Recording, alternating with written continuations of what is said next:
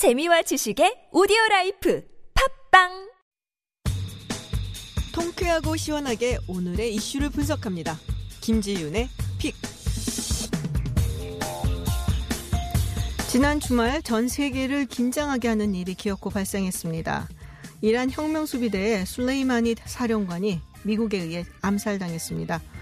동선을 따라 치밀하게 쫓아 MQ-9 리퍼 드론을 이용해 정밀 타격했죠. 드론이 군사작전에 투입된 지는 이미 오래됐지만 이번만큼 눈앞에서 그 결과를 생생하게 본 적은 없었던 것 같습니다. 그래서인지 충격도 더하고요. 사건 후 미국의 트럼프 대통령의 발언에 눈이 갑니다. 이란이 보복을 감행하면 이란의 쉬운 두 곳을 공격하겠다고 공언했죠. 쉬운 곳도 아니고 왜 쉬운 두 곳일까 궁금해 하실 것 같은데요. 1979년 이란의 이슬람 혁명으로 미국의 비호를 받던 팔레비 왕조가 쫓겨났을 당시 주 이란 미국 대사관의 직원들은 인질로 잡혀 이란에 억류되었었습니다. 1979년 11월부터 1981년 1월 20일까지 무려 444일이나 두려움에 떨며 이란에 억류되었던 이들 그 숫자가 바로 쉬운 두 명이었습니다. 당시 생긴 지 얼마 안 된 델타 포스가 나섰다가 처참하게 실패로 끝났고 전혀 외교적으로 풀리지 않았기에 미국을 분노와 자괴감에 빠지게 했던 그 사건. 결국 1980년 대통령 선거에서 강한 미국을 외치던 레이건 대통령이 당선이 되었고 지미 카터 대통령은 재선에 성공하지 못한 대통령이라는 불명예를 안았습니다. 트럼프 대통령의 의중에는 여러 가지가 있겠지만 당시 트라우마 그리고 레이건의 재래를 투영시키려는 목적도 있는 것 같습니다. 세계의 긴장은 더해질 것 같습니다.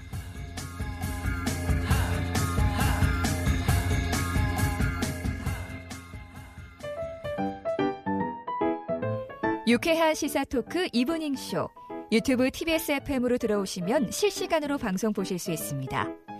방송에 참여하고 싶으신 분은 50원의 유료 문자 샵 0951로 보내주세요. 여러분의 의견 언제나 환영합니다. 시사 뉴스가 조금 더 유쾌해집니다. 이브닝 쇼.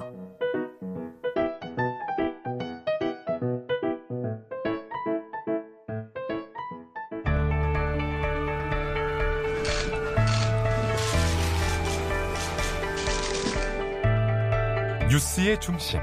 화제의 인물을 만나봅니다. 스포트라이트.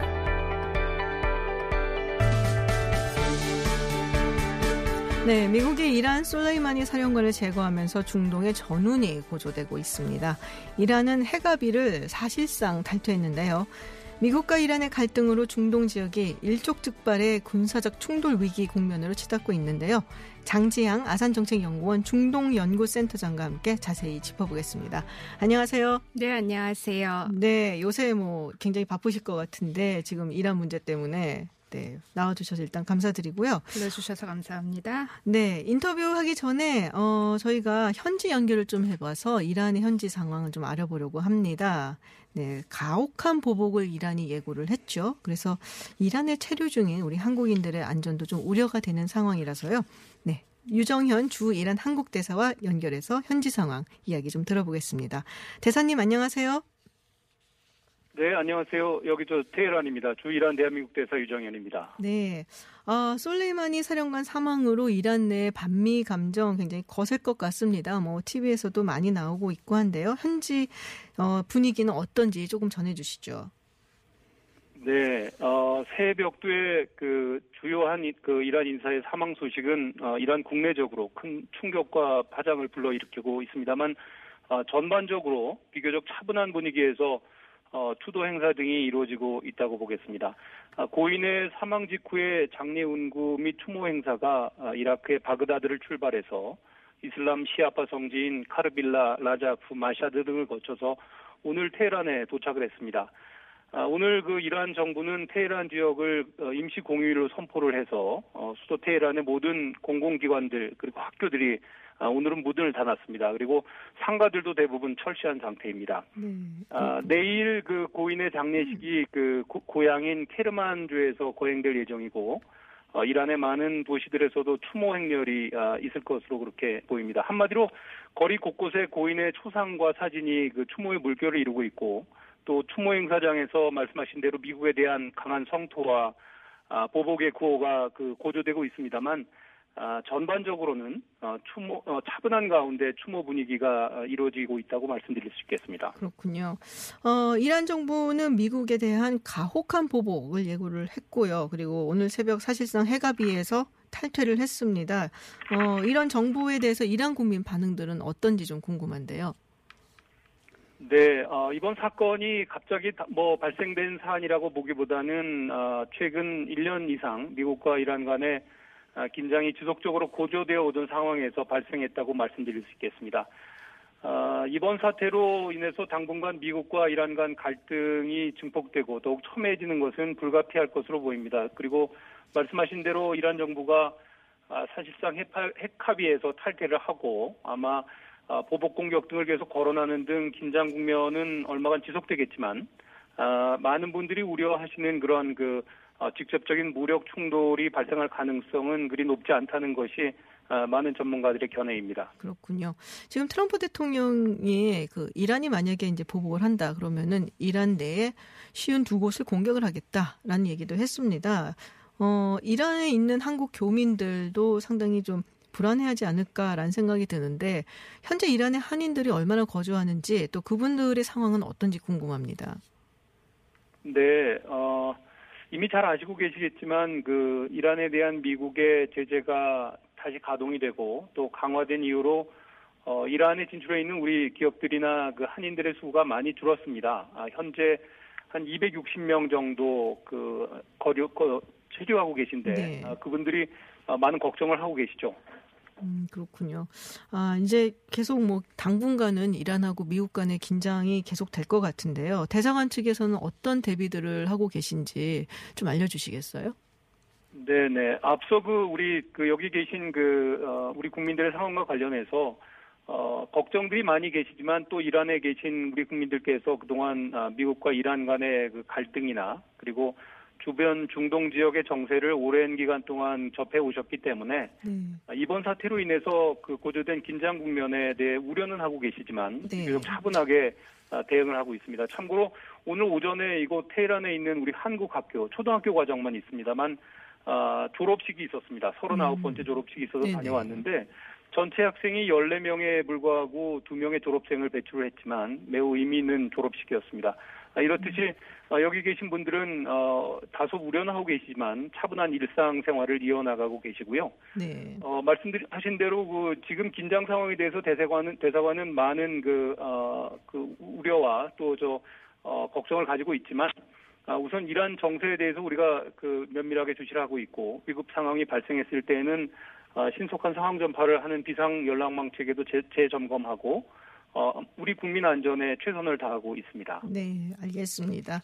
뭐 일상은 계속하고 있고 대사관 측에서는 만일의 경우를 위해서 준비를 철저하게 하고 있다라는 말씀이시고요. 네, 대사님 네네. 생생한 소식 감사드리고요. 또 모쪼록 대사님을 비롯해서 대사관 직원들 조심하시고 교민들의 안전에도 힘써 주시기를 부탁드리겠습니다. 네, 감사합니다. 하여튼 네.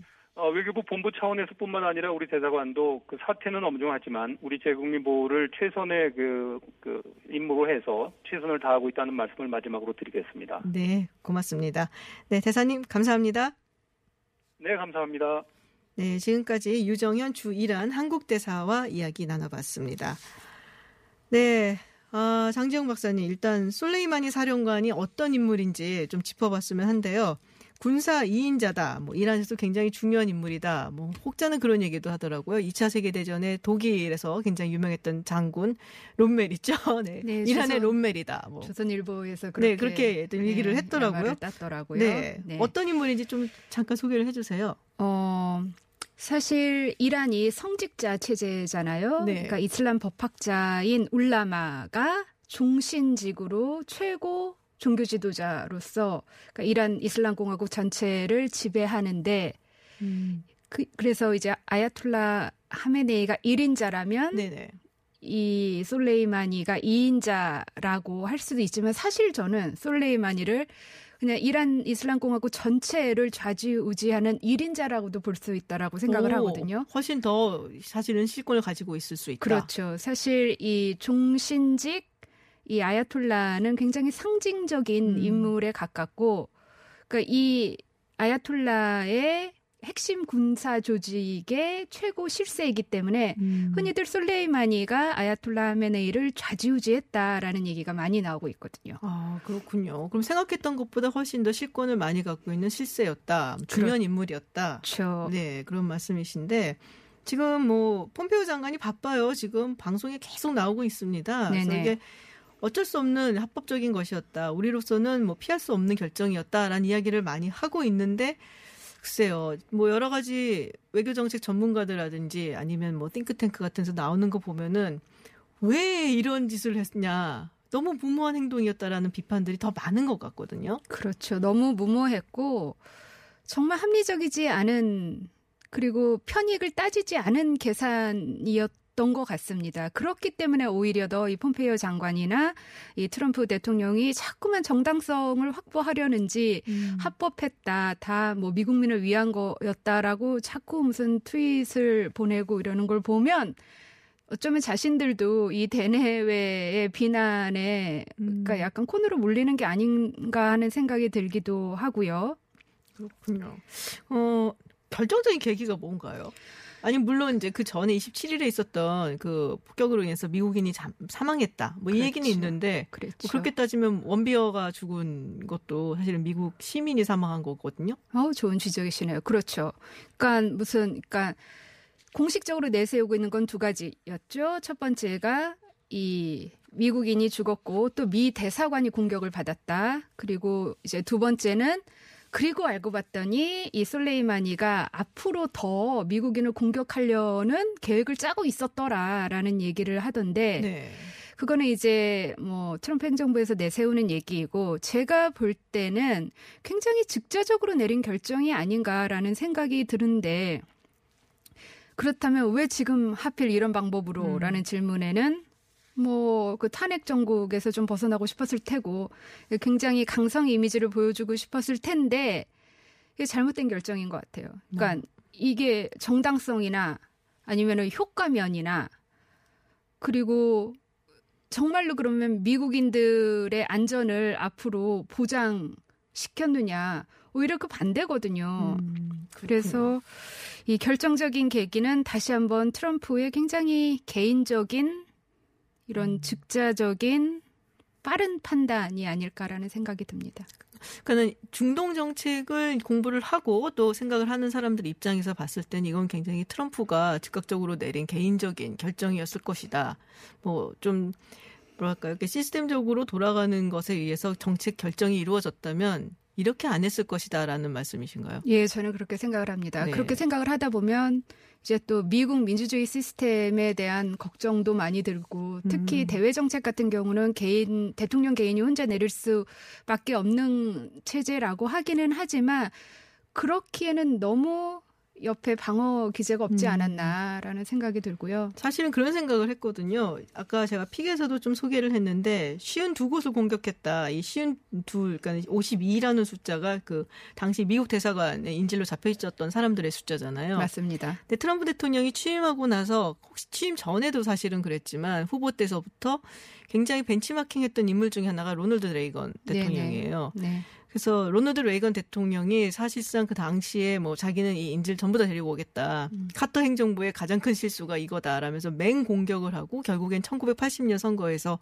당선이 되고 음. 그리고 81년 취임을 한 날이 이제 1월 20일인데 그 날짜 맞춰서 인질들이 석방이 됩니다. 음. 그래서 그런 게 약간 좀 반영이 된 것이 아닐까. 그러니까 음. 레이건은 항상 벤치마킹을 해 왔으니까. 네네. 그래서 그런 생각을 조금 해봤는데. 네. 그럼에도 불구하고 현실적으로 이란하고 미국하고 전면전을 할 가능성은 낮지 않을까라고 저는 보여지는데요. 낮아 보입니다. 네. 사실 전쟁을 더 하고 싶은 쪽은 이란일 텐데 어쨌든 네. 이제 국내 청중도 생각을 해야 되고 피해 보복을 하겠다라고 지금 여러 이 주요 인사들이 천명을 했으니까 근데 보복이라는 게 이 보복을 시작한 측이 피해를 덜 봐야 되는데 미국과는 그러기는 어려우니까 그렇죠. 그 어느 국가가 사실 미국하고 전면전을. 할 수가 네. 없죠.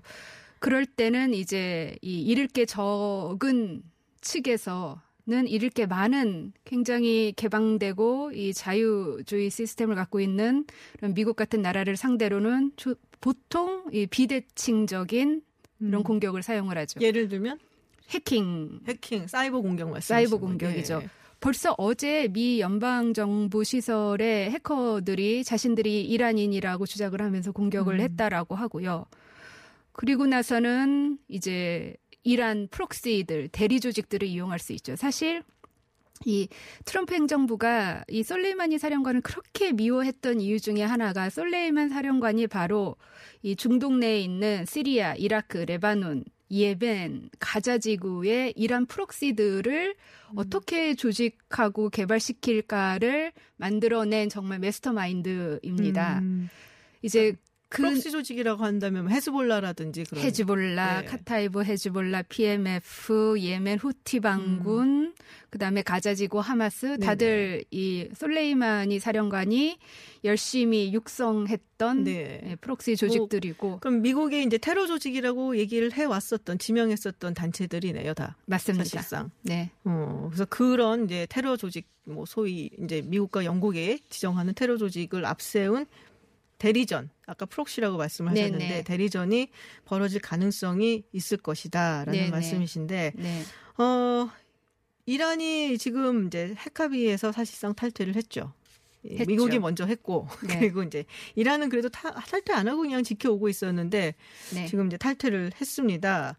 어, 이게 이제 어떻게 보면 될까요? 그럼 결국에는 뭐 핵무기를 개발하겠다는 이야기로 보면 될까요? 어, 핵 개발하겠다라고 선언했죠. 음. 그리고 사실 이제 2018년 5월에 트럼프 대통령이 먼저 핵 합의를 파기를 했고 1년 후에 그 기념으로 이란 측에서는 2개월에 한 번씩 자신들이 핵 합의 이행 축소를 하겠다라고 하면서 음. 지금까지 왔는데 그 과정에서 계속 유럽 측으로 하여금 우리는 정말 파기하기 싫다. 나쁜 사람은 미국이지 우리는 정당성을 갖고 싶으니까 너희 우리 원유를 계속 사가라. 그러면 우리 다시 이행 축소를 풀겠다라고 음. 하면서 계속 이제 협상을 진행시켜 왔었거든요. 네. 그런데 이제는 이란은 우리는 이제 더 이상 뭐 국제사회와 함께 협상을 하거나 그럴 필요가 없어졌다. 음. 왜냐하면 도덕성이 이제 우리에게 뭐 완전히 부여됐다라고 얘기를 음. 했고 이란만 이제 핵 개발 선언을 하면 그냥 끝이 아니라 바로 사우디나 UAE가 어 그럼 우리도 해야겠다라고 어. 나설 테고요. 네. 이제 뭐 핵 확산이 시작된 거죠. 아, 중동 지역에서 핵 확산이 시작이 네, 된왜안 것이다. 그렇겠습니까? 그렇군요. 예. 근데 지금 이제 이라크가 중간에 들어가서 얘기가 나오고 있어요. 이라크 의회가 미군 철수시키는 법안을 지금 통과를 시켰다. 네네. 트럼프 대통령은 이란보다 더한 제재를 하겠다. 지금 맞불을 놓고 있는데 네. 잘 모르시는 분들은 이란 사람이 죽었는데 왜 이라크에서 이러지?라고 생각을 할 수가 있을 것 같거든요. 그렇죠. 왜 그런지 좀 설명을 좀 해주시죠. 이라크가 왜 여기에 끼어들게 됐나? 네. 지금 사실 트럼프 행정부에서 드론 공격으로 솔레이마니 사령관을 죽이면서 또 하는 얘기가 왜 이란의 멀쩡한 정규군의 수장이 이라크에서 뭘 하고 있었느냐. 네네. 그러니까 뭔가 냄새가 난다라고 하면서 또다시 자신들의 정당성을 막 확보하려고 하는데 이라크는 친이란 세력, 친미 세력으로 거의 양분되어 있다고 보시면 됩니다. 아, 이라크가 친미와 친이란으로 양분되어 있다. 네 네. 그런데 지금 의회 같은 경우는 친이란 세력이 다수죠. 음. 그렇기 때문에 의회에서는 이 반미 목소리를 늘상 이렇게 높이 어, 앞세우는데 그렇다라고 해서 이제 이란 정부가 의회의 결정을 바로 받아들이는 것은 아니고요. 음.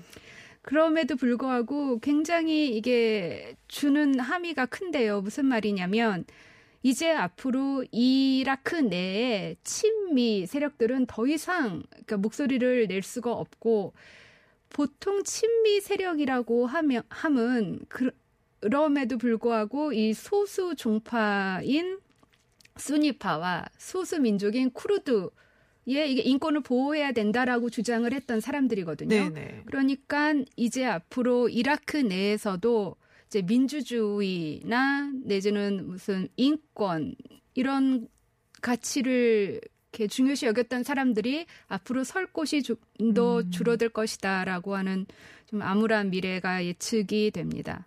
그러니까 지금 이라크 같은 경우에는 원래 시아파가 좀 더 많잖아요. 많습니다. 한 65%, 60%? 60% 정도라고 네, 그. 정도 되고. 그, 그리고 이제 나머지가 순위파인데 맞습니다. 옛날에 후세인은 순위파였잖아요. 순위파였죠. 예. 소수 종파가 다수를 네. 이렇게 독재 지배를 했었죠. 그렇죠. 그리고 이제 후세인이 뭐 제거된 이후에는 네네. 뭐 선거를 하고 뭐 어쩌고 하다 보니까는 네. 순위가 아니라 시아파 쪽의 인물들이 더 의회에 많이 들어오게 된 거고 많이 들어왔죠. 그래서 의회가 아마 시아파에 의해서 조금 더 지배를 받는 그런 맞습니다. 상황이 된 거다라는 맞습니다. 말씀이신 것 같은데. 그, 그 당시 그 시아파의 리더들이 대부분 이란에 망명을 하고 음. 있었다가, 그러니까 이란 정부의 보호를 받다가 온 사람들이거든요. 그러니까 아. 이란의 입김에서 자유로울 수가 없어요. 아, 그렇군요. 네. 그럼 지금 그 미국 친미라고 한다면은 어쨌든 간에 그래도 조금 소수 인종인 소수 정파인 수니 수니파들 뭐 혹은 뭐 민주주의를 수호해야 된다는 그 다음에 정경 분리해야. 된다는 쿠르드 네. 민족들 이런 네네. 사람들인데 네네.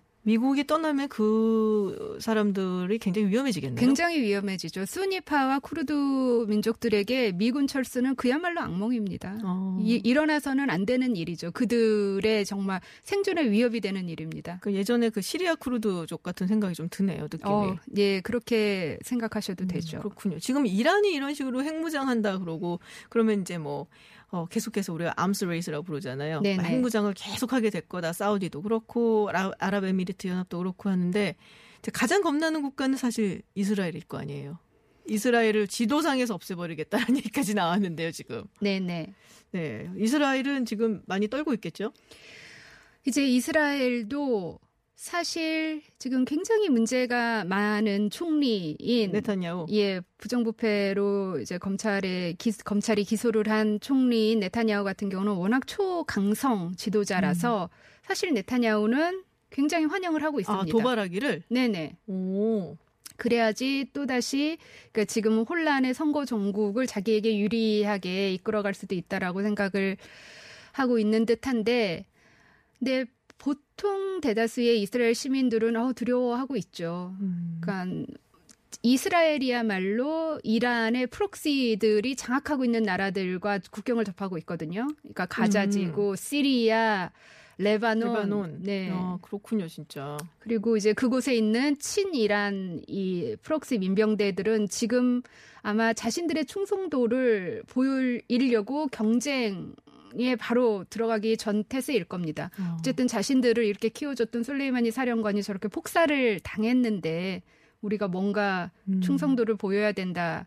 라고 해서 뭐 레바논 헤즈볼라 리더인 나스랄라도 뭐 3시간 동안 연설하면서 이스라엘과 미국 가만두지 않겠다라고 얘기를 이미 했고 음, 그렇군요. 생각하면 생각할수록 들으면 들을수록 굉장히 좀 무모한 행동이 아니었나라는 생각이 조금 드는데 아, 한국도 사실 좀 문제잖아요. 지금 이제 호르무즈 해협 파병 요청을 받았고 상당히 심각하게 지금 보내려고 하던 찰나였어요, 사실은. 네네. 어떻게 될까요? 이제 여기에 만약에 우리가 보내게 된다면. 아, 지금 호르무즈 파병을 하는 문제는 사실 이 솔레이마니 제거 작전 이전에 파병을 했던 문제랑 굉장히 그림이 많이 음. 달라졌습니다. 아, 사실 이 사건이 일어나기 전에는 그러니까 작년 봄까지 호르무즈 해협에서 미국과 이란 그다음에 미 동맹 국가 이란의 proxy 조직들이 계속 갈등 구도 속에 있기는 했지만 그래도 서로 이렇게 눈치를 보면서 탐색전을 벌여가는 상황이라 음, 약간 이 갈등 구도가 가라앉는 듯한 분위기였거든요.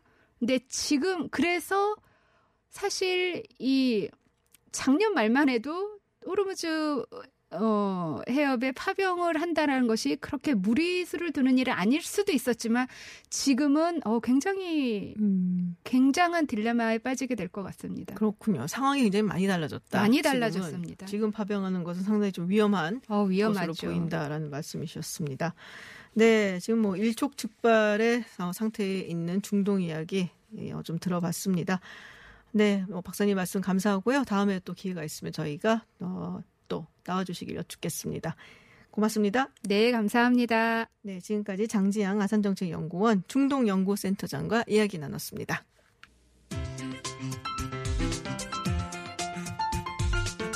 세상 이야기가 더 재미있어지는 시간.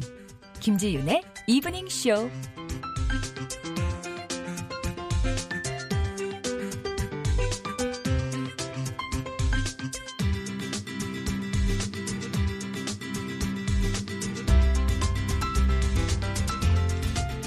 네, 저희가 오늘 특별히 퀴즈를 깜짝 퀴즈를 내드렸습니다. 정답을 발표할 시간이 됐는데요. 제77회 골든글로브 시상식에서 봉준호 감독의 기생충이 외국어 영화상을 받았습니다. 골든글로브는 이 상의 전초전으로 불리기 때문에 기생충의 골든글로브 수상으로 다음 달 9일 열리는 이 상의 수상식에서도 수상 가능성이 더 높아졌다는 평가가 나오고 있는데요. 오스카라는 청동 조각상을 수여해 일명 오스카상이라고도 하며 매해 영화인에게 수여하는 미국 최대의 영화상 이상은 무엇일까요?가 오늘의 문제였는데요. 네, 정답은 아카데미상이었습니다. 한국 최초로 아카데미상에서 수상을 할 수 있을지 한번 기대해 보고요. 또 커피 쿠폰 받으실 분들, 어, 많은 분들이 보내주셨어요. 저희가 그 중에서 26분을 어, 추첨을 해서 뽑았습니다. 네, 지금 뭐, 뭐 아, 뭐 아카데미상 퇴근 시간 당겨서 들어야겠어요라고 하신 분들도 계시고 네 시사계 아카데미는 김지윤의 라디오쇼 이브닝 쇼인데요. 네, 네 라디오쇼라고 말씀해주신 네 분도 계시고요. no, 네. 아, 오스카상이라고 보내주셔서 조금 안타까웠던 경우가 있는데 정답은 아카데미상입니다. 아카데미상. 그리고 퇴근길에 항상 함께하고 계시다는 분들이 이렇게 많은 줄 몰랐어요. 그래서 네, 저는 사실은 이렇게 문자가 많이 안 올라와서 아 많이 안 들으시나 했는데 숨어 계셨군요. 네, 많은 숨어 계신 분들, 네, 퇴근 운전 중이라 또 듣기만 하신다는 분들도 계셔서 알겠습니다. 저희가 당첨되신 분들은 개별로 연락을 좀 드리고요. 그리고 당첨자 명단은 홈페이지에 올려놓겠습니다. 네, 확인 꼭 하세요.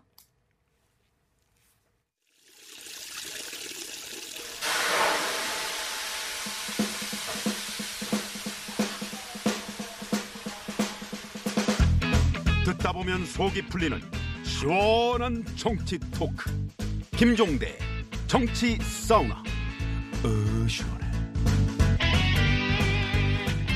네, 바로 모셔보도록 하겠습니다. 정의당 김종대 의원 전화 연결돼 있습니다. 안녕하세요, 의원님. 네, 안녕하세요. 네, 아니 본회의 투표 있는 것도 아닌데 오늘은 어딜 가셨길래 전화 연결하신 거예요? 아니 본회의 투표가 없으니까 네. 이런 어떤 그 어, 시점을 빨리 지역에 가서 뛰고 아. 또 밀린 숙제들 해야 되는 시간을 지역구 가셨군요. 활용하고 아 그렇습니다. 네. 그렇군요. 지금 어디세요? 고속도로입니다. 고속도로? 예예 아. 상경하고 있습니다. 상경하고 계시다. 차 타고 예, 오시는군요. 그렇죠. 이럴 때 교통방송이 꼭 필요하죠. 그렇습니다. 네, 맞습니다. 네, 의원님. 어, 일단 저희가 지금까지 사실은 이란 이야기를 좀 많이 해봤어요. 그래서 이란의 네. 술레이마니 사령관 공습 사살 사건, 어, 우리 또 김종대 의원님께서는 또 군사 전문가이시고 하니까 한번 여쭤봐야 될것 예. 같은데, 북한에서 굉장히 주시하고 있을 것 같아요. 어떻게 보세요? 네, 역시 이번에 그 솔레이니 사령관을 어, 사살한 것이 이제 그 일명 참수 작전. 네. 어, 미국의 어떤 특수 전력을 이용한 그 작전이었거든요. 네네. 그런데 어, 특히 북한 정권 수뇌부에 대해서 계속 발전시켜 온 걸로 알고 있기 때문에 네네. 북한도 굉장한 어떤 관심을 갖고 어떤 양상으로 이게 벌어지느냐 그런 점들 예의주시하고 있을 것으로 봅니다. 그렇군요. 사실 이 사살 사건에서 봤을 때 그 리퍼라고 하는 드론을 사용을 해서 암살을 했잖아요. 네네. 근데 이게 뭐라고 해야 되나 그 정밀 타격해서 딱 거기만 그래서 사실은 조금 소름이 돋았어요. 그거 보고 그래서 미국의 군사 기술력은 도대체 어디까지인가라는 생각도 좀 들었는데 어떻게 예, 봐야 되나요? 그 참수 작전이라고 이제 언론에 뭐 듣기엔 좀 거북하지만 네네네. 예, 그런 어떤 그 작전의 양상이 원래 중동을 모델로 해서 만들어진 교리입니다. 네. 사실 북과 북한 같은 경우는 조금 적절치는 않아요. 그러나 음. 이것이 어떤 그 미군이 이라크 전쟁에서 안정화 작전을 하고 또 IS 격, 격퇴 작전을 하면서 도저히 민간인과 군인이 구분이 안 되고 음. 또그 중에서 누가 리더인가를 식별해 가지고 거기만 제거해야지 대량 살상으로 나가면 오히려 작전을 망칠 수 있다. 그렇죠. 당연하죠. 민간인 사망이 엄청나게 많을 텐데. 그래서 오로지 지휘부만을 상대로 해가지고 도려내듯이 작전을 하는 교리를 이란, 이라, 이라크, 아프간 전쟁 또 IS 격퇴 작전을 통해 꾸준히 발전시켜 왔어요. 음. 그런 점에서 지금 미국이 한번 뭔가를 한번 슬쩍 보여준 거거든요. 어. 어, 이런 류의 어떤 그 작전 양상이 예전에는 그 빛나덴 사살에서도 한번 재현된 적이 있죠. 네네. 어, 그 은신하고 있는 빛나덴을 찾아가가지고, 어, 다른 어떤 그 교전 없이 네. 오로지 빛나덴 하나만을 사살해버리는 음. 이런 정도의 어떤 실력이라 그러면은 이것은 여느 전쟁 기술과는 확연히 다른 하나의 또 새로운 전쟁 양상이라고 봐도 무방합니다. 근데 또 그 당시에는 데브그루라고 네이비실의 특전 정말 특전사 중에 특전사 그룹이 갔었잖아요. 근데 이번에는 무인 드론이 가서 공격을 해서 그렇게 정확하게 정말 어, 사살을 하니까 좀 더 이렇게 뭐랄까 무서운. 네, 좀 소름이 그렇죠. 돋더라고요. 저는. 예, 굉장히 예, 무섭다라는 아주 생각이 들더라고요. 그, 예, 아주 조용한 암살자의 양상으로 네. 가고 있거든요. 음. 예, 그런데 일단은 미국의 정보 능력을 어떤 한 지역에 집중하면은 어, 신원을 이렇게 식별하고 그다음에 이동 경로를 계속 추적해 가면서 예컨대 뭐 기차를 탔냐, 자동차를 탔냐, 어디서 내렸냐 이런 것들 실시간으로 추적하다가 특정한 장소 하나를 선택해서 그 노출되는 그 장소에서 작전을 결행해버리는 네. 이런 류의 어떤 그 양상을 봤을 때 이것은 어 여러 가지 어떤 그 정보 감시 기술이라든가 어 또 정확한 타격 능력 또 가장 중요한 것은 실시간 지휘 능력이에요. 네네. 아무리 드론이 떠 있고 뭐 첨단 장비가 떠 있다 하더라도 어 이것이 이제 동시화된 작전이 가능해야 되거든요. 음. 그런 점에서 지휘 통신 능력 같은 게 굉장히 중요한데 이건 아마 미 본토에서 직접 또 통제했을 겁니다. 그렇군요. 자, 이게 레드라인을 넘었기 때문이다. 그러니까 미국의 민간인 사상자가 있었기 때문이다 얘기는 하는데 어떻게 보면은 김정은 위원장한테 북한한테 미사일 발사 핵실험 이런 거 하지 마라. 레드라인 넘지 말아라. 라는 경고로도 볼 수 있을까요? 아니 뭐 그렇게도 해석이 됩니다만은 저는 이게 지금 미국이 과연 그러면은 어 이 위기를 제대로 관리하고 있는 것이냐에 대해 의문이 있는 것이 네네. 사실 2015년 오바마 대통령 때 미국하고 이란은 이미 포괄적 핵협정을 합의해서 이제 에, 비핵화 문제를 다 원만하게 처리하고 있었단 말이죠. 네네. 그런데 트럼프가 등장해가지고 어, 핵 협정을 일방적으로 탈퇴하면서 그것도 뭐 공동 서명국인 유럽 국가에는 양해도 구하지 않고 그냥 일방적으로 탈퇴하면서 오로지 이란에 대한 제재와 압박만 가해 왔거든요. 음. 이런 최대한의 압박 정책의 종국이 과연 이런 어떤 무력 충돌의 위험으로 간다면은 위기를 진정시키고 관리하는 것이 아니라 오히려 위기를 키워온 것이라고 할 수가 있거든요. 음. 이런 점에서 이번에 그 어, 미국의 군사 작전에 대해서는 뭐 유럽 국가를 비롯해서 전 세계에서 우려를 표명하고 있는 것이고 이런 식으로 하지 마라 이런 어떤 그 반대 목소리도 굉장히 거셀 때 김정은 위원장은 양면을 다 보겠죠. 음. 어떤 미국의 군사 작전이 자기들의 정권 수뇌부를 향해서 항상 겨누고 있다는 위협감도 느끼겠지만 네. 그러나 이것은 외교 실패 또 위기 관리의 실패로 연결돼서 결국은 미국의 정당성이 또 하락되는 측면이 있다는 점을 봤을 때 이것은 북한으로서도 어, 양쪽 면을 다 볼 수, 다 보는 하나의 교훈이 되고 사례가 될 것 같습니다. 네, 그렇군요. 아, 국내 얘기를 좀 돌아와서 해보겠습니다. 지금 본회의가 9일로 연기가 되었다는 소식이 막 들어왔어요. 어, 예. 지금 뭐 관건이라고 한다면은 검경 수사권 조정안 이게 되겠죠. 그렇죠? 네, 맞습니다. 네, 핵심이 어떻게 사실 됐는지. 예. 예, 이거는 뭐 앞으로 수사는 경찰이 담당하고 네, 네, 기소는 검찰이 담당하는 식의 어떤 그 역할 분담을 명확히 해주는 거거든요. 네. 지금까지 검찰이 뭐 수사, 기소 모든 권한을 갖고 있어서 커브리의 권력에 대해서 괴물이 됐다. 그래서 이걸 다시 어, 수사권에 대해서는 수사 개시, 수사 지휘, 수사 종결 이런 것들을 전부 이제 경찰로 해가지고 돌려줘서 어떤 견제와 균형의 원리에 입각하게 해보자. 이런 게 이제 핵심 내용인데 네. 김대중 대통령 시절부터 20년 넘게 하자고 했던 거거든요. 음. 이제 마지막 거의 그 막바지까지 온 거고요. 그 다음에 그 자유한국당도 그다지 반대는 아닙니다. 그렇죠. 아, 네. 원칙 원칙적인 방향에 찬성이에요. 그래서 오늘 원래 민주당이 야당하고 같이 해서 또 밀어붙이기 식으로 표의 힘으로 처리하려고 하던 걸 한풀 연기한 것은 네. 자유한국당의 반대가 그렇게 심하지가 않고 어, 다시 합의할 수 있는 여지가 있다고 본 겁니다. 음, 그리고 또 정세균 국무총리 후보자에 대한 어, 인사청문회가 7일, 8일로 예정돼 있기 때문에 네네. 그, 그 전에 뭔가 여야 간의 감정이 악화되면 청문회에 악영향을 줄 수 있다. 이런 음, 정무적 고려도 한 거거든요. 네. 그래서 오늘 원래 상정하겠다고는 어, 오늘도 뉴스가 나가고 있었습니다만 아침 일찍 그뭐 오전 중에 이미 연기되는 걸로 가닥을 잡고 음, 있었고요. 네. 예, 그래서 아마 점심 먹기 전에는 9일쯤에 그 본회의 할 테니 지역구 의원들 지역에서 열심히 하셔라.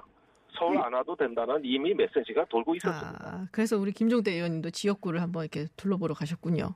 아이, 그래서 오지 제가 어떻게 서울을 떠나겠습니까? 이. 예, 엄중한 시국에 네. 하긴 뭐 선거법 개정안이나 공수처 법안에 비해서 이 검경 수사권 조정안 같은 경우에는 자유한국당도 크게 반대하지는 않는다라는 얘기가 예전부터 있기는 했습니다. 그래서 조금은 덜 갈등을 어, 있는 그런 국회를 볼 수 있지 않을까라는 생각이 드는데요. 어, 총선이랑 뭐 이런 얘기를 조금 해볼게요. 먼저 안철수 전 대표가 정계 복귀 선언을 했습니다. 정의당은 뭐 크게 네. 신경 안 쓰실 것 같은데 어떠세요? 아니 그래도 이게 구도를 바꾸는 네. 문제이기 때문에 아, 신경 쓰시는군요, 그래도. 신경 쓰이는데요. 네. 근데 이제 안철수 뭐라고 불러야 되나 옛날 전 대선 후보시죠. 네. 그 항상 이분이 이제 갖고 있는 모호성이 있어요. 어 뭔가 한쪽 편에 이렇게 쏠리지도 않으면서 네. 어 선거 정치 개혁을 이야기하고 새 정치 얘기를 하시고 어 그래서 이번에도 역시 나오는 언론 인터뷰를 봐도 또 예의 그 트레이드 마크인 새 정치 개혁을 이야기하고 계시거든요. 네, 네. 근데 이게 뭔지 아는 사람이 없는 거야 지금. 그러니까 알려주시겠죠? 어, 예, 지금 막 그 새로운 보수당도 창당을 했고 네. 또 한쪽에서는 이제 그 통합 모임도 결성이 되고 어 자유한국당도 통합을 하겠다 그러고 또 신당 창당이 추가로 예정돼 있단 말입니다. 네. 그러니까 이런 상황에서 새 정치라는 게 뭘 얘기하는 거냐 이게 음, 어 상당히 안철수 후보는 보수로 경도돼 있는 듯하지만 구사하는 언어는 또 진보의 언어를 사용하고 계세요. 음, 어, 그런 점에서 일단 정체성과 노선이 그렇게 뚜렷해 보이지가 않고, 어, 그런 것들이 이제 항상, 어, 새 정치가 뭔지 궁금해하는 국민들에게는 뭔가 좀 응답이 늦다. 그런 점에서 이게 과연 무엇에 쓰는 물건인가 이런 점에서 아주 저희도 어 굉장히 그 좀 예의주시하고 바라보고 있습니다. 답을 못 음. 내리겠습니다. 네. 그러면 보수 통합 얘기가 나오 고 있는데 안철수 전 대표가 어디로 갈 거냐도 굉장히 궁금하고 그리고 보수 통합이라는 그 이야기 안에서 또 어떤 역할을 할 수 있지 않을까라는 생각들도 나오거든요. 물론 이제 보수란 말이 들어가면은 뭐 저희는 이제 중간이다, 중도다라고 얘기를 하고는 있지만 어떻게 보시나요? 네. 예, 원래 이제 중도 개혁이라는 건 참으로 좋은 노선이고 합리적인 네. 노선입니다. 그런데 한국 정치에서는 아직 실체가 없어요. 그러니까 이 예, 중도주의라는 것도 원래 분명히 하나의 이념인 건 맞는데 네. 네. 그런데 우리나라에서는 이게 좌와 우의 애매한 절충 또 기회주의처럼 인식이 돼가지고 중도 개혁하면 말은 좋은데 그것이 저기 도대체 색깔이 뭔지 정체성이 뭔지 이런 점에서는 어 오히려 어더 내용이 없는 경우가 허다하게 많습니다. 그런 점에서 우리나라 아직 중도 정치가 제자리를 못 잡고 있어요. 음, 그리고 또 중도 정당들이 많이 실패했습니다. 아, 그런 점에서 안철수 후보가 여기가 이제 본인의 빈자리라고 보신다면은 저는 조금 우려스러운 게 지금은 어떤 저성장과 양극화 시대 확실한 사회개혁의 비전 보다 또 어떤 그 사회를 개선해 가지고 이 사, 어, 국가와 어떤 그 사회에 하나의 어떤 찬란한 비전을 줄 수 있는 명확한 자기 비전과 정체성 이런 것들이 요구되는데 좀 그런 면에서 미흡하시지 않느냐. 또 보수 통합도 마찬가지입니다. 이게 지금 그 박근혜 대통령 탄핵에 대한 어떤 여론이 정반대로 갈라진 보수 진영의 양 진영에서 먼 개혁 보수, 애국 보수, 중도 개혁 보수 이렇게 갈기갈기 찢어져 있단 말입니다. 네. 그러니까 통합이라고 할 때는 무엇을 통합하자는 것인지 아직까지는 내용이 음. 없다고 봤을 때 저는 안 될 것이다. 더군다나 것이다. 예, 보수 통합에 있어가지고 가장 결정적인 악재는 자유한국당이 자유비례 한, 학, 비, 아, 이름도 어렵네요. 비례자유한국당. 비례자유한국당. 예, 그걸 만드는 겁니다. 이거는 비례대표까지 그 독식하겠다는 얘기인데, 그러면은 뭐, 보수 음. 진영 내에서 원성이 자자할 아, 것이고, 그러니까 보수 진영이 좀 작은 야당들이 이에 대해서 뭐 원망을 좀 하고 좀 목소리가 나올 것이다. 그렇죠. 그러니까 네. 황교안 대표가 두 가지 얘기를 다 하잖아요. 네네. 저기 비례 그 창당하는 네. 어떤 그 새로운 paper 정당 창당 이거 솔직히 말해 승부 조작입니다. 이거 공정거래법 위반이에요. 승부 조작, 그 공정거래법 위반. 네. 예. 그런데 이렇게 하면서 같은 보수 진영을 염장을 질러놓고 음, 또 한편으로는 보수 통합을 하겠다 이렇게 이야기를 하시는 거거든요. 네. 그러니까 이게 말이 안 된다는 거예요. 네. 의원님. 이렇게 하면 일관성도 없고 책임성도 없죠. 네. 예. 의원님 시간이 다 돼갔고요. 여기서 맞춰야 될 것 같아요. 아 그렇습니까? 항상 네. 하시고. 네, 다음에는 저 스튜디오 나오셔서 얼굴 좀 보여주시고, 네, 얘기 좀 해주세요. 알겠습니다. 네, 네. 네, 무사히 귀가하시고요. 네, 다음 주에 다시 뵙겠습니다. 네, 감사합니다. 네, 고맙습니다.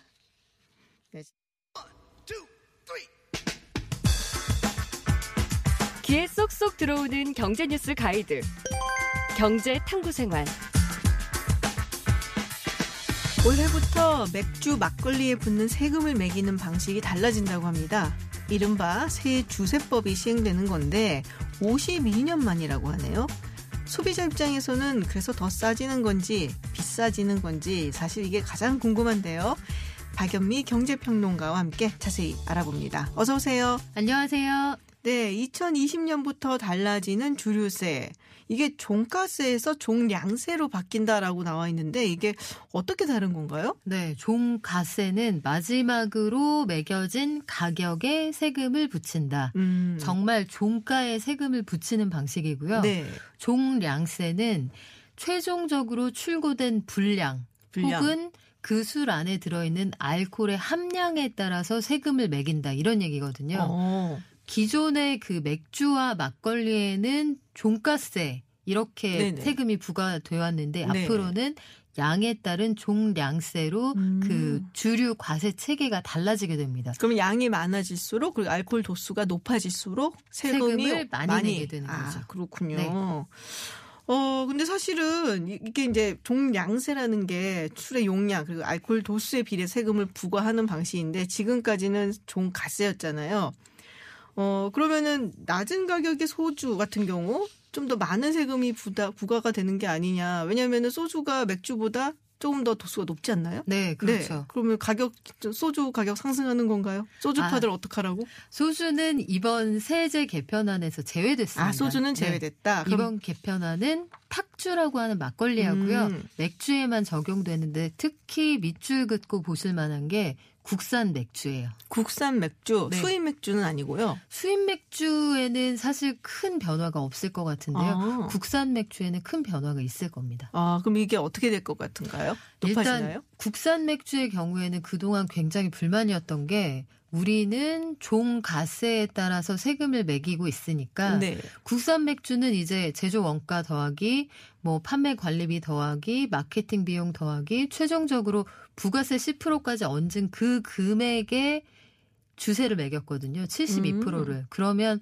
당연히 덩어리가 크잖아요. 그러겠네요. 근데 반면에 너희들 왜 이렇게 비싸? 수입 맥주는 네 캔에 만 원인데 이런 얘기를 종종 하시잖아요. 네네. 근데 그게 뭐 원가가 좀 저렴한 맥주도 있을 수가 있겠습니다만 기본적으로 수입 맥주는 신고가의 72%를 주세로 내왔거든요. 신고가. 그러니까 네. 수입할 때 신고가. 수입업자들이 우리가 이 맥주의 원가가 설사 100원이라고 할지언정 네. 원가가 50원입니다라고 신고를 하면 50원에 따른 72%만 내면 되잖아요. 아, 그럼 좀 더 저렴한 가격으로 신고를 하는 경우도 있었겠네요. 그런 경우가 있지 않았을까 싶어요. 아. 왜냐하면 그렇게 낮게 신고를 해서 그에 따라 세금을 좀 줄이면 가격을 국산보다 좀 덜 받아도 실질적으로 사업자는 훨씬 많은 이윤을 남길 수가 있잖아요. 아. 그래서 그동안 국산 맥주 회사들은 네. 입이 좀 나와 있었는데 이번에는 소위 기울어준 운동장이 그래서 좀 정리가 될 것 같습니다. 그렇군요. 이런 경우는 어떻게 되는 거예요? 생맥주. 생맥주.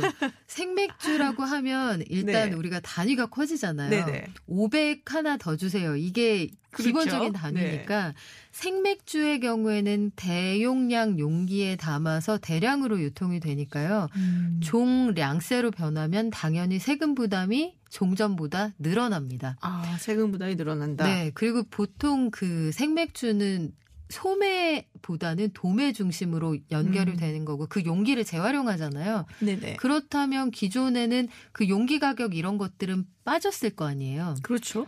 한데 요번에 양에 따라서 세금을 매기게 되면 생맥주 가격은 사실은 한 20% 정도 가격 인상 요인이 있다고 하는데 음. 그래서 국민들이 너무 크게 놀랄까봐 요 세금은 당분간 좀 유예 기간을 두기로 했습니다. 아, 생맥주는 당분간 유예 기간을 네. 두기로 했다. 한시적으로 20% 경감 혜택을 줘서 네. 주세를 좀 낮춰주기로 했는데 가격 인상 요인을 당분간은 좀 억누르겠다. 음. 이게 정부의 계획이죠. 그렇군요.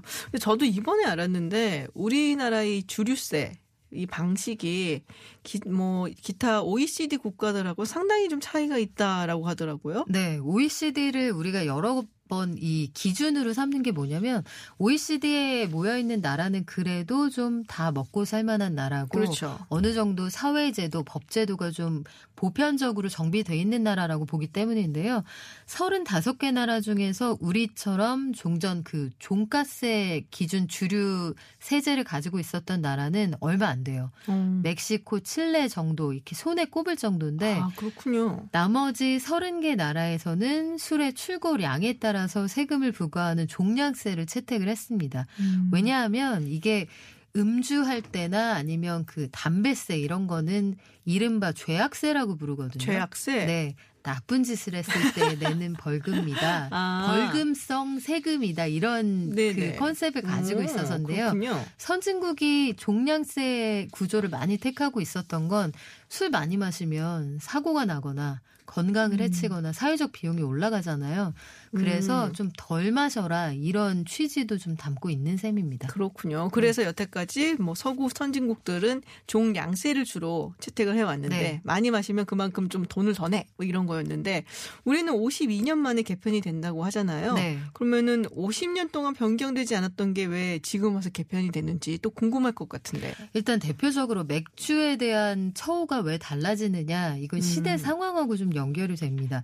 이 1968 년에 종량세를 종가세로 이 세법을 바꾸거든요. 아 원래는 종량세였는데 종가세로 바뀌었어요. 네, 원래는 네. 종량세였는데 이걸 종가세로 바꾼 이후에 지금까지 쭉 유지를 해왔는데 네. 왜 이걸 세법을 바꿨느냐?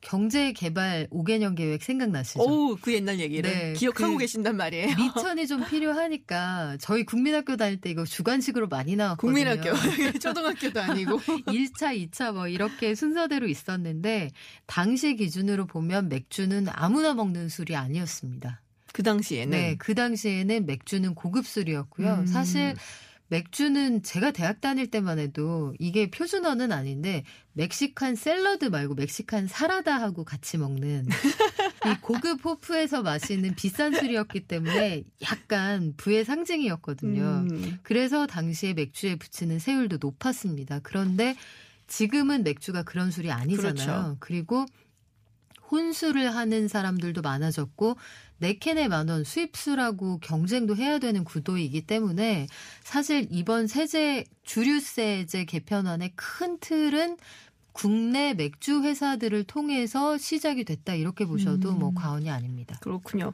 아까 말씀하셨을 때 그 수입 맥주는 별 차이가 없을 네. 것이다라고 말씀을 하셨단 말이에요. 대신에 국산 맥주는 조금 가격이 아마도 세금 부담이 뭐 하락이 되면 가격도 좀 하락되지 않을까라고 소비자 입장에서 좀 기대는 해보는데 네. 그건 뭐 기업 마음이기는 합니다만은 어 그렇게 되면은 사실 국산 맥주가 맛이 없다는 얘기 많이 하잖아요. 조금 어, 이런 얘기를 제가 방송에서 해도 될지 모르겠지만 책도 나왔어요, 사실. 네, 이게 네. 뭐 개인 차가 있기는 한데 사실 국산 맥주가 그동안 약간 그 신제품 개발에 좀 네. 더뎠다 네네. 이런 주장을 하는 분들도 계세요. 그래서 이 수입 맥주라는 것에 순기능도 있다. 다양한 수입 맥주, 음. 여러 가지 맛의 수입 맥주가 등장함으로써 이럴 때가 아니다. 그렇죠. 우리도 이제 절박하게 맛있어져야 한다. 그렇죠. 이런 결심을 했다. 이런 계기로 삼자 이런 얘기도 있는데 근데 이렇게 되면 가격 네. 경쟁력이 또 좋아진다는 얘기가 되고 그러면은 뭐 굳이 그렇게 노력 안 해도 되겠지라는 생각을 혹시 가질까봐 다양한 맥주를 개발해 네. 줬으면 하고 맥주 좋아하시는 분들 생각하실 수 있잖아요. 아, 이제는 안 그러지 않을까요? 어. 왜냐하면 그 국경이라는 것, 시장의 어떤 범위라는 게 사라진 시대가 됐잖아요. 그쵸. 온라인으로 전 세계 맥주를 다 사서 먹을 수가 있는 음. 시대고 편의점에만 가봐도 뭐 전 지구가 다 모여 있잖아요. 그런 시대인데 국산 맥주가 글쎄요, 그렇게 하진 않을 것 같고, 다만, 세금이 약간 줄어든다고 해서 가격이 떨어질 거냐, 그런 기대는 제가 그 소비자로 오래 살아본 결과, 요건 좀 기대하기 어렵지 않을까, 그런 생각이 드네요. 그렇군요. 네. 우리 박연미 평론가님 보시기에 국산 맥주가 어 별로 이렇게 썩 맛있다라는 평가를 못 받는 이유는 뭐라고 보세요? 그동안 사실은 그 수입 시장이 닫혀 있는 시기가 있었잖아요. 네. 우리가 뭐 맥주건 치약이건 잘 생각해 보시면 국산품 애용 그 캠페인이 길게 지속되는 음. 동안 우리가 만들어낸 여러 가지 소비재들이 가격 대비 품질이 그렇게 많이 올라갈 기회가 없었어요. 아. 왜냐하면 국경을 막아주는 동안 땅 짚고 헤엄을 칠 수가 있으니까요. 네네. 그런데 글쎄요, 새로운 서비스 혹은 새로운 상품이 들어와서 천적의 역할을 하면 음. 아, 우리도 싱싱해질 때다. 우리도 맛있어질 때다. 이런 결심을 하게 되거든요.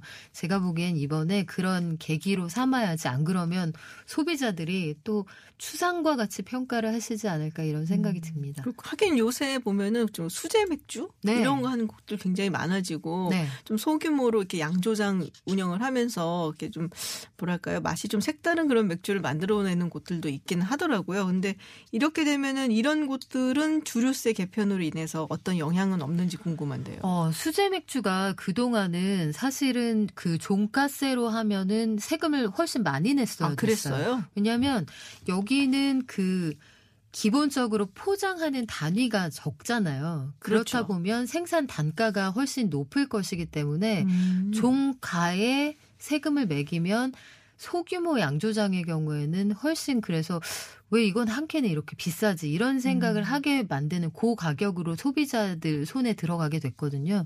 그런데 출고량에 따라서 한다고 하면 이쪽에 생산 단가는 높으나 출고량이 되게 많지는 않단 말이에요. 네네. 큰 회사에 비해서. 그렇죠. 그러면 오히려 소규모 양조장 입장에서는 한숨 돌릴 수 있는 계기가 아. 될 수가 있죠. 그럼 좀 더 다양한 맥주를 네. 맛볼 수도 있겠다라는 생각도 드는데 지금까지 맥주 얘기를 했거든요. 탁주. 탁주 업계는 어떻게 되는 건가요? 탁주 이 막걸리 업계는 사실 별로 영향을 안 받습니다. 아 그런가요? 왜요? 원래도 이 전통주를 보호하겠다는 세제의 기본적인 정책에 따라서 가장 낮은 세율을 적용을 받았거든요. 네. 그래서 종가세로 하든 종량세로 하든 별 차이가 없어요. 음. 막걸리 같은 것들은 사실 서민의 술이고 양조장의 규모 자체가 작다 이런 논리로 그동안 낮은 세율을 계속 유지를 해왔고요. 터- 현재에도 과세 표준의 5%인 주세, 10% 부가가치세만 내면 되어서 음. 앞서 말씀드렸던 맥주가 72%라고 말씀드렸잖아요. 네. 그러면 뭐 워낙 격차가 크기 때문에 어느 쪽으로 바꿔도 큰 차이가 없습니다. 그렇군요. 네. 그러니까 막걸리 업체, 탁주 업체는 큰 영향은 없다. 뭐 거의 비슷한 수준일 거다라는 말씀이셨고 마지막으로 올해 달라지는 세법 개정안 중에 한 가지 요거는 좀 짚어볼 만하다라는 거 있으면 좀 말씀해 주고 가세요. 네, 올해 보면 기업들이 경력이 단절됐던 여성을 다시 고용했을 때 네. 기업들에게 최대 2년 동안 세액공제 혜택을 주거든요. 아하. 기존에는 그분이 다녔던 회사로 돌아가야 되는데 네. 사실 현실에서 되게 멀죠. 그렇죠. 그 자리가 있는지도 모르고. 그 자리로 다시 돌아갈 수 있다. 이거는 굉장히 좀 기계적인 생각인데 이 분류상 비슷한 회사면 다시 돌아 갔을 때 그거 인정해 준다고 하고요. 그 은퇴 자금 같은 것들 모아두셨던 ISA 종합 자산 관리 계좌 이 만기 도래하신 분들 계시거든요. 네네. 목돈으로 찾지 않고 이걸 연금 계좌로 옮기시면 세금을 깎아주는 혜택이 있으니까요. 음. 이런 것들도 잘 챙겨 보시면 좋겠습니다. 그렇군요. 네. 경력 단절된 여성들 다시 취업을 하는데 굉장히 좀 용기가 되는 네. 그런 세제 개정안인 것 같아요. 이거는 네 연초에 지금 뭐 신년 되고서는 처음 뵙는 건데 어쨌든 뭐 애주가분들한테도 나쁘진 않은 소식이고 네, 네. 굉장히 좋은 소식 가지고 와 주셨습니다. 지금까지 박영미 경제평론가와 새로 달라진 주류세에 대해서 이야기해봤습니다. 오늘 고맙습니다. 고맙습니다.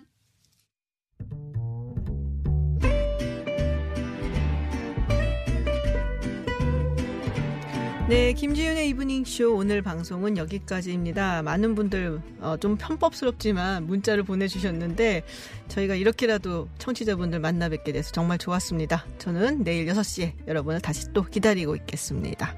지금까지 김지윤이었습니다.